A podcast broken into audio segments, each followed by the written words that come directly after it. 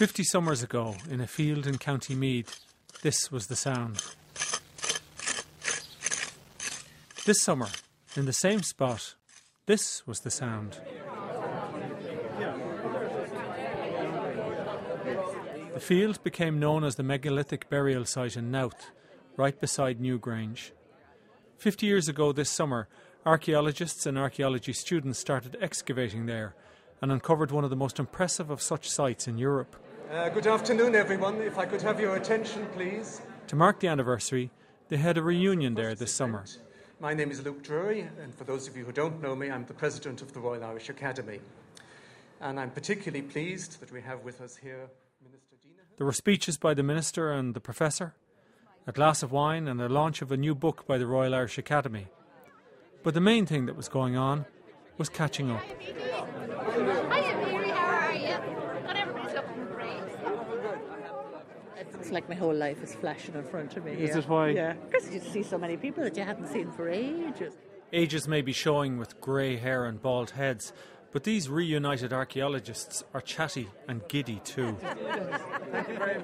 It's easy to imagine them as young students coming onto the site with trowel in hand, ready to get down on their knees in the muck and begin scraping away the centuries.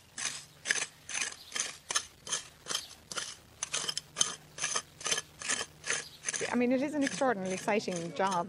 Um, there's never a day goes by. Nobody's going to believe you that if they see it on the telly and they see the person brushing and brushing and brushing or scratching or scratching or scratching. Yeah, but I give, give I give me a half an hour in a site, and I'll I, you'll be enthusiastic as well. Really? Believe me. Uh, We're digging under the big mound, and we lifted a sod, and there was a leaf, a sycamore leaf, and there was buttercups, and they were still yellow after all those years. Now they faded almost instantly. How many years have they been there? Oh, 3,000 roughly. So that was like opening the tomb and yeah. the air coming and, in and destroying then you pictures. knew that that was the first sod in this area that the builders of the tomb had placed down in that area. And it had to be this time of the year, and there was buttercups out as well. No, I'm just saying, little pictures like that. It was very exciting. I mean, for somebody like me who was only going through university, Aideen Ireland didn't have a great start. I was scraping around a skeleton, which I obviously should not have been doing in retrospect, and where the bone broke. So after that, I left excavating skeletons to the experts. I had no expertise in that, but most most of what I would have just say done. it was broken anyway? No, no, I know you, you, you'd see from it. It was a fresh break, you know. Uh, there's no way of camouflaging that. But I spent a lot of time troweling, and that's very safe. I found it terrifying. but after all, it was Professor Eogan. He was my professor, and he had a formidable uh, personality sometimes. So, and Was you're he cross? in awe. Pardon? Was he cross? no, he he no. could no. He was quite a perfectionist. Yeah. in his attitude towards work, of course, which you know was admirable, but could be quite intimidating to a student, I suppose. Professor Eogan inspired a I song, I think it was George Eogan's Tooraloo. How did that start? which Helen Roche recalled with John Bradley. Archaeologists are a funny lot, it's true. Tooralura, luraluraloo. Always seeking for new ways each other to outdo. Tooralura, luraluraloo. I'll tell you of the race they held and of which one of them excelled. I'll tell you of the man who won it too. So come all you excavators, you dustbin ruminators, and celebrate George Eogan Tooraloo. I probably was lucky in that they would have come out of college at, at you know 19, 20, 21 or whatever, whereas I was a mature old lady at 29 or whatever. so he treated me with a certain amount of, I think, respect. This is Heather King, who worked drawing plans of the site. Excavating is something you can learn quite easily. You either are kind of maybe good at it or not too good at it. It's being careful and having a good eye for very subtle differences in the soil because you have to let the soil speak to you. Is the soil a different colour? Oh yes, but see, sometimes you know when people say to you, "Oh, what did you find?" You know, did you get lovely objects, you get fine gold, which you, I never have and never will. Sometimes the soil is much more important in telling you what is actually happening, as in house structures. Nothing is standing anymore, but from the staining in the soil, you can tell if it's a round house or a circular house, or if it's a hearth, or Give me an example of that. What does it look like if you're if you're if you see a hearth?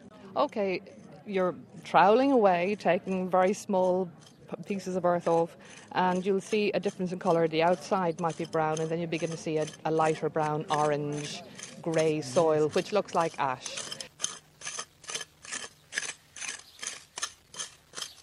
And you do have to have patience because there was many a day I was out there sitting in the mud and it was raining for several days. Freezing cold, or maybe I'm a farmer's daughter, maybe it suited me.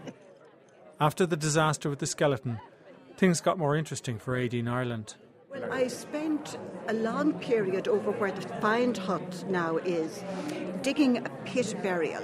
But what I remember most was that there were hundreds and hundreds of minute blue glass beads and you scraped and you sifted and you scraped again to rescue all of the beautiful beads which were down at the, at the bottom of this pit.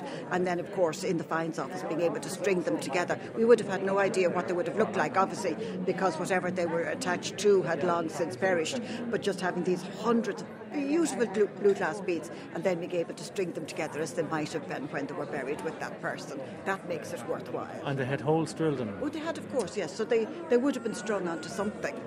And were there enough to make a necklace, or Oh, was it a bracelet? No, or- no, it's strands of a necklace. Hundreds of, of beads, so that was strands. Did you put it on and take a picture? Oh, Lord, no, you wouldn't do that. That was sacrilegious. The most memorable find I had was a, a, a feature in the ground, basically. It was a representation of a, a house, a large circular timber circle, and it was the first one that had been found outside Armagh. And that was pretty exciting. And did you shout when you found it?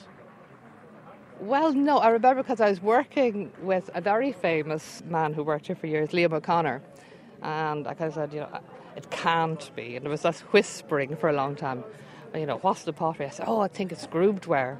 And I'd never actually seen grooved ware before, but this is the way it was supposed to look. But it was the wrong place, the wrong time. So was hushed discussions for a long time. Lots of exciting days, but that, That's that one stands out in my head, yeah. yeah. Do you remember Well, your I, best? I day? miss. I no. I, I'm going to tell you about the missed one.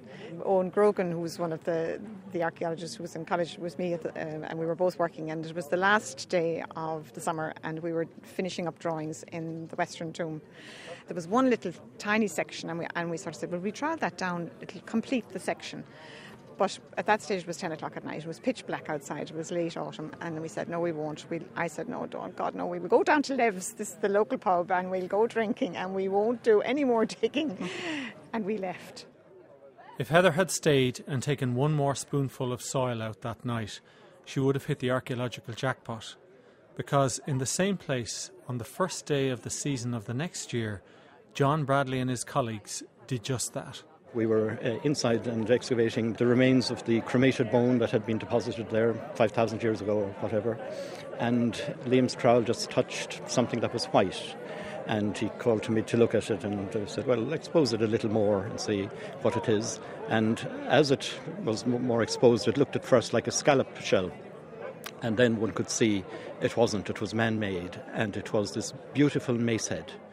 Up on the Boyne, at the ancient Stone Age passage grave burial site of Knowth, a 5,000 year old carved stone object, which was probably an ornamental mace head, has been discovered, and it's a find which has caused considerable excitement among the archaeological community, who've been working on the series of passage graves from Knowth to Newgrange for many years. I was disgusted we weren't, with that we didn't. Well, it was, it, it's a beautiful piece. It's on display in the National Museum. Does somebody claim credit for discovering it, or how does it work? Does the whole team get? There used to be, uh, I think, if gold was found, but that the laws on that have been changed and it doesn't apply anymore because there used to be a compensation for gold, you know. But actually, on a on a focused excavation like this, there are no rewards or anything like that. The reward is the uh, addition that this makes to knowledge. Uh, to You can get we- cash for gold now if you.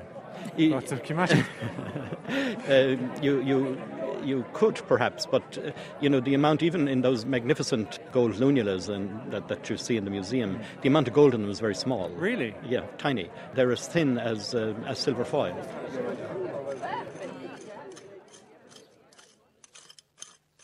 There is that thing about patience, scraping away at soil for hours on end.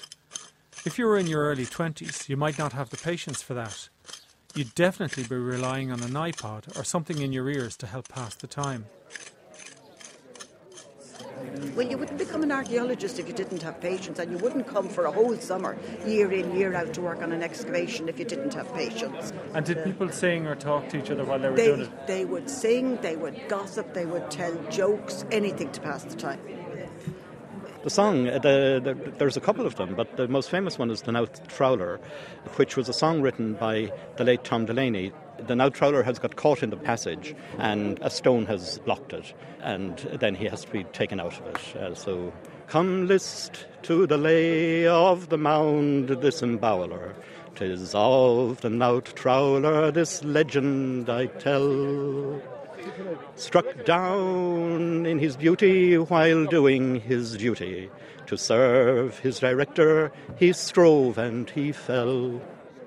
The Knowth Troweller song, sung by a Knowth Troweller, John Bradley, at an anniversary gathering this summer of those archaeological trowellers who worked at the megalithic burial site in Knowth, County Meath, since 1962, 50 years ago. The remains were sent home to his mother. Oh, yeah, Tell yes, her yes. I died with a trowel in my hands. Assure her my sections will need no corrections, and send her some soil from each site I have planned. From the passage we scraped him, with trowels we reshaped him. We taped up his face till it seemed that he smiled, and the very last words that the Knowth troweller spake us were mother, director, and Vere Gordon Childe. Vere Gordon Childe was a very famous prehistorian at, at the time.